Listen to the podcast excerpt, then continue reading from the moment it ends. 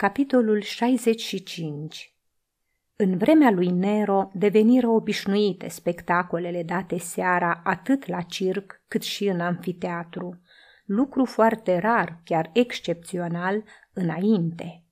Curtenilor le plăceau, căci după ele urmau de regulă banchete ce țineau până dimineața. Deși poporul era sătul de sânge, Totuși, când se răspândi vestea că vine sfârșitul jocurilor și că ultimii creștini urmează să moară la spectacolul din seara aceea, o mulțime imensă umplu amfiteatrul. Curtenii se prezentară toți ca unul. Bănuiau că nu o să fie o reprezentație obișnuită și că împăratul hotărâse să facă un spectacol tragic din durerea lui Vinicius – Tigelinus păstrase secretul martiriului pregătit pentru logotnica tânărului tribun, ceea ce excita la culme curiozitatea oamenilor. Toate privirile se aținteau pline de curiozitate spre locul unde ședea nefericitul logotnic. Foarte palid, cu fruntea acoperită de broboane de sudoare, Vinicius era și el nesigur ca și ceilalți spectatori și neliniștit până în străfundul sufletului. Petronius, neștiind precis ce va urma, nu-i spusese nimic. Îl întrebase numai, când se întoarse de la Nerva, dacă e gata pentru orice și apoi dacă va veni la spectacol. Vinicius îi răspunse la amândouă întrebările scurt, da, însă îl trecuseră fiori de gheață prin tot trupul, bănuind că Petronius nu întreabă fără motiv. Cum de la o vreme trăia parcă numai pe jumătate, împăcat cu gândul morții sale și a Ligiei, care avea să fie pentru amândoi eliberare și reunire, acum trebuie să înțeleagă că altceva ai să te gândești de departe la ultima clipă ca la o adormire ușoară și altceva să vii să privești chinul unei ființe care ți-e mai dragă decât viața. Cu un efort disperat, strivi în sine orice îndoială și toată ființa lui se strânse ghem într-un singur gând. Cred și așteptă minunea. Putea să moară aici, în amfiteatru, dar nu putea pleca. Doar reprezentația trebuia să înceapă din clipă în clipă. Aproape în același moment, prefectul orașului aruncă batista roșie în față și la semnul acesta scârțâi drugul de la o poartă ce se deschidea în dreptul podiumului împărătesc și din hruba întunecoasă ieși în arena luminată Ursus. Uriașul clipi din ochi orbit de lumina arenei, după aceea se duse în mijlocul ei, uitându-se curios în jurul său.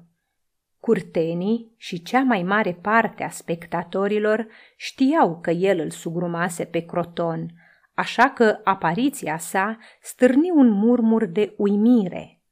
În Roma nu se ducea lipsă de gladiatori care depășeau mult statura obișnuită a oamenilor, însă un uriaș ca el – Ochii cuinților nu văzuseră încă. Cassius, care stătea pe podium în spatele cezarului, părea un om mărunt pe lângă Ligian. Senatorii, vestalele, împăratul, curtenii și poporul priveau cu încântare de cunoscători și amatori la pulpele lui puternice, groase ca niște trunchiuri de copac, la pieptul lui cât două scuturi lipite și la brațele herculeene. Rumoarea creștea. Pentru mulțimea asta nu exista o mai mare plăcere decât să vadă asemenea mușchi jucând în încordarea luptei. Rumoarea se transformă în ovații.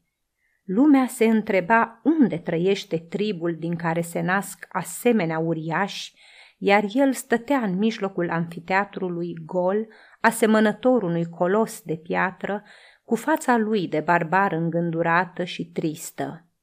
Văzând arena pustie, se uita mirat cu ochii lui albaștri, când la spectatori, când la împărat, când la gratiile de la cuniculum, de unde și aștepta călăul.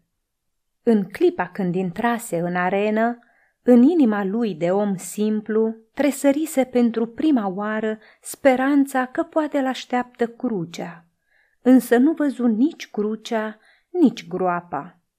Se gândi că nu-i demn de favoarea asta și că l-așteaptă o altă moarte, cu siguranță colții fiarelor. Era neînarmat și hotărât să piară așa cum se cuvenea unui credincios al mielului, liniștit și răbdător. Deocamdată mai voia să se roage Mântuitorului, așa că, îngenunchind în arenă, își împreună mâinile și își ridică privirea spre stelele care se zăreau licărind pe boltă. Atitudinea lui nu plăcu mulțimii. Era sătulă de creștinii ăștia care mureau ca oile. Știa că, dacă uriașul acesta nu vrea să se apere, spectacolul eșuiază. Ici și colo se auzi rășuierături. Unii începură să strige după mastigofori, a căror sarcină era să-i biciuiască pe gladiatorii care nu voiau să lupte. Curând însă se liniștiră. Nimeni nu știa ce-l așteaptă pe uriaș și dacă nu vrea să lupte când s-o întâlni față în față cu moartea. Nu așteptară mult. Deodată răsună larma stridentă a trompetelor de alamă și la semnalul acesta se deschise poarta de gratii din fața podiumului împăratului și se năpusti în arenă, însoțit de larma bestiarilor, un zimbru german monstruos, purtând pe cap trupul gol al unei femei. Ligia! Ligia! strigă Vinicius își duse mâinile la tâmple, se crispă ca un om străpuns de lance și cu o voce horcăită, neomenească, începu să repete. Cred, cred, Cristo, o minune! Nici nu simți că în clipa aceea Petronius îi acoperi capul cu toga. I se părea că moartea sau durerea îi luase vederile. Un gol imens se căscă în el. În cap nu mai avea niciun gând, doar buzele îi repetau în neștire. Cred, cred, cred. Dintr-o dată, amfiteatrul amuții. Curtenii se ridicară toți ca unul de pe locuri, căci în arenă se petrecea ceva extraordinar. Ligianul cel umil și gata de moarte, văzând-o pe prințesa lui între coarnele fiarei sălbatice, sări ca ars și cu spinarea arcuită începu să alerge dintr-o parte spre fiara furioasă. Mulțimea scoase un strigăt scurt de uimire, apoi se adânci în tăcere. Ligianul ajunsese zimbrul dezlănțuit și l-apucase de coarne. Privește!" Strigă Petronius, smulgând toga de pe capul lui Vinicius. Acesta se ridică cu fața albă ca varul și începu să se uite în arenă cu o privire sticloasă năucă. În vastul amfiteatru părea că nimeni nu mai răsuflă.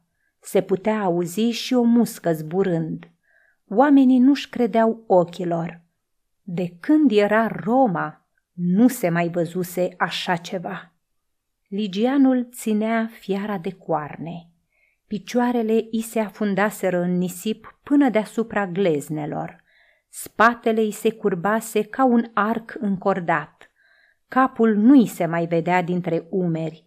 Mușchii brațelor i se umflaseră, încât pielea sta să plesnească. Și zimbrul fu oprit în loc.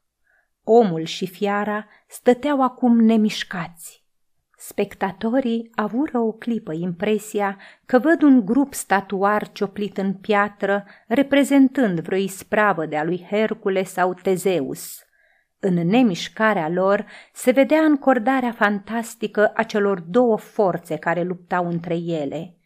Zimbrul se cufundase ca și omul cu picioarele în nisip, iar corpul lui negru și păros se încovoiase – desemăna cu o sferă uriașă. Care va ceda mai curând? Care va cădea mai repede?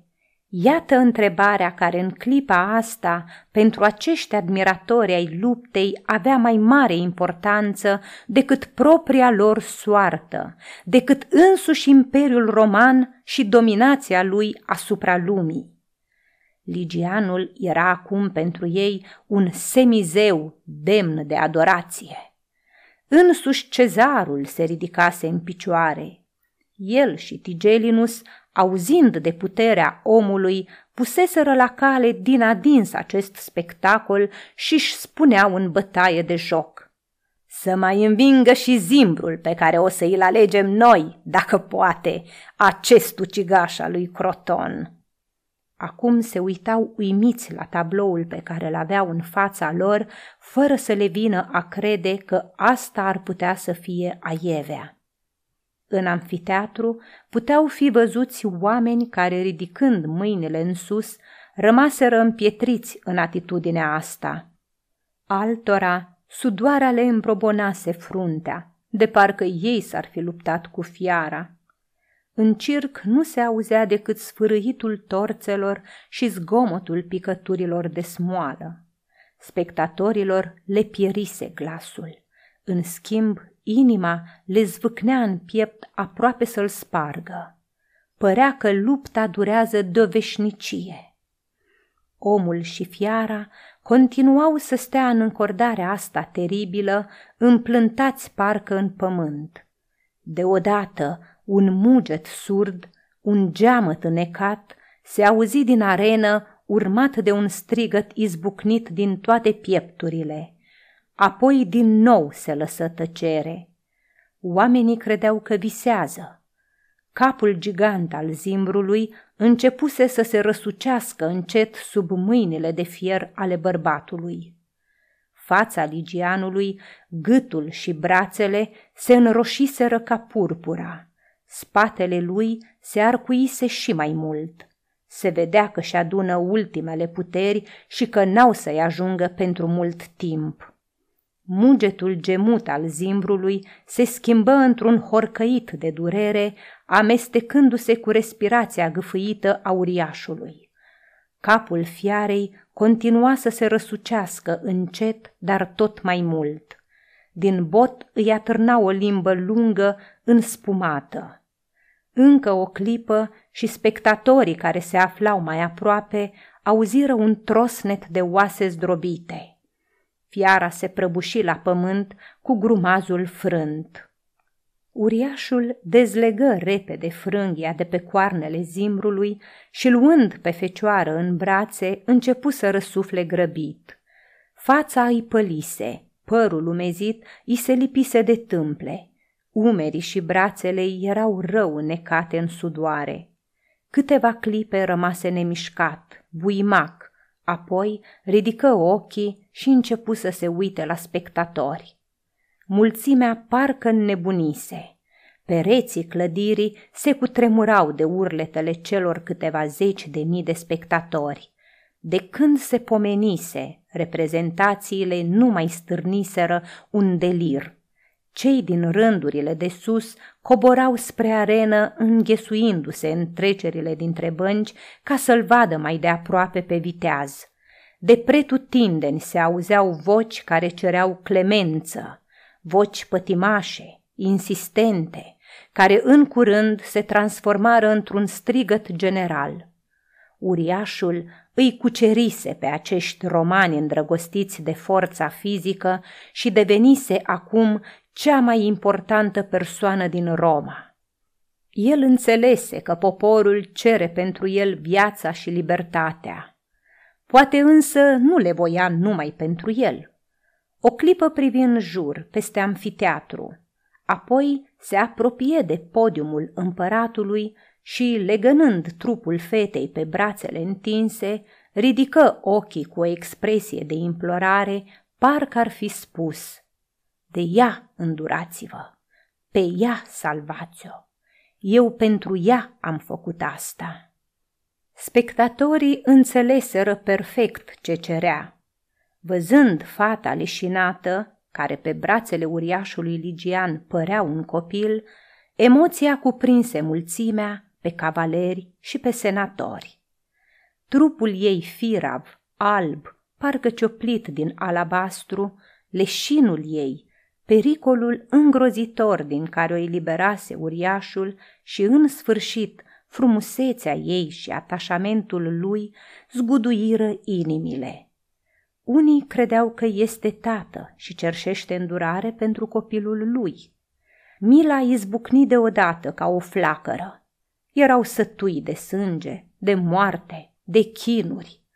Voci înnăbușite de lacrimă începură să ceară îndurare pentru amândoi. Între timp, Ursus înainta în jurul arenei și legănând mereu fata în brațe, prin gesturi și priviri, implora clemență pentru ea. Deodată, Vinicius se smulse de la locul lui, sări peste balustrada care despărțea primele locuri de arenă și, alergând la Ligia, îi acoperi cu toga trupul gol. Apoi își sfâșie tunica pe piept, dezveli cicatricele rămase de la rănile primite în războiul cu armenii și întinse brațele spre popor. Exaltarea mulțimii depăși orice limite, începu să tropăie și să urle – Vocile care ceruseră îndurare deveneau acum amenințătoare. Poporul intervenea nu numai pentru atlet, dar sărea și în apărarea fetei, a ostașului și a iubirii lor. Mii de spectatori se întoarseră spre împărat cu pumnii strânși, cu ochii scăpărând de mânie. Cezarul însă întârzia, șovăia nu-l ura pe Vinicius și nici la moartea Ligiei nu ținea în mod special. Ar fi preferat însă să vadă trupul fetei sfâșiat de coarnele zimbrului sau rupt de colții fiarelor. Cruzimea lui, imaginația lui bolnavă, simțurile lui degenerate găseau o anumită plăcere în asemenea scene. Și iată că acum poporul voia să-l lipsească de această desfătare – Chipul i se strâmbă de mânie. Amorul propriu nu-i permitea să se supună voinței mulțimii, dar nici nu îndrăznea să-i se împotrivească, fiindcă era fricos din fire. Începu să se uite în jurul său, căutând să vadă măcar printre curteni degetele îndreptate în jos în semn de moarte. Însă Petronius ținea palma în sus, privindu-l țintă, aproape sfidător. Superstițiosul Vestinus, înclinat spre entuziasm, care se temea de spirite, dar nu se temea de oameni, dădea semn de iertare. De asemenea, senatorul Scevinus și Nerva și Tullius Senesion, de asemenea bătrânul, faimosul comandant de oști, Ostonus Scapula și Antistius și Pison și Vetus și Crispinus și Minutius Termus și Pontius Telesiunus și omul cel mai serios, cinstit din popor, Traseas.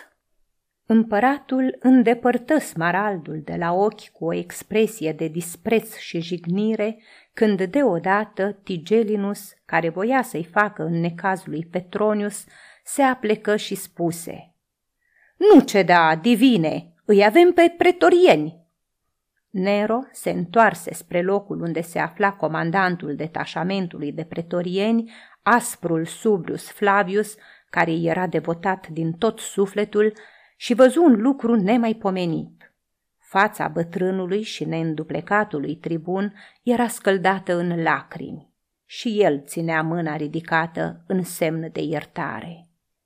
Între timp, mulțimea începuse să se înfurie – bătea din picioare, stârnind valuri de praf care învăluiau amfiteatrul. Printre strigăte se auzea Ahenobarbus, matricid, incendiator! Nero se sperie.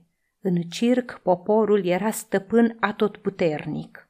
Împărații precedenți și mai ales Caligula își permiteau uneori să hotărască împotriva lui, ceea ce întotdeauna provoca revolte, care deseori ajungeau la vărsări de sânge. Nero însă nu putea risca așa ceva. Mai întâi, fiind comediant și cântăreț, avea nevoie de aplauzele poporului, iar în al doilea rând îi era necesar sprijinul plebei împotriva senatului și a patricienilor și, în sfârșit, după incendiul Romei, se străduia prin toate mijloacele să-l atragă de partea sa, canalizându-i mânia împotriva creștinilor. În cele din urmă înțelese că ar fi periculos să-i se împotrivească. Revolta, începută în circ, ar fi putut cuprinde tot orașul și să aibă urmări incalculabile. Se uită încă o dată la Fabius Flavius, la centurionul Scevinus, ruda senatorului, la soldați și văzând pretutindeni sprâncene încruntate, fețe emoționate și ochi ațintiți asupra lui, făcu semn de grațiere. Un tunet de aplauze îi răspunse. Poporul era de acum sigur de viața condamnaților. Din clipa asta, ei intrau sub ocrotirea lui și nici împăratul n-ar fi îndrăznit să-i mai urmărească cu răzbunarea sa. Aceasta este o înregistrare Cărțiaudio.eu. Toate înregistrările Cărțiaudio.eu sunt din domeniul public. Pentru mai multe informații sau dacă dorești să devii voluntar, vizitează www.cărțiaudio.eu.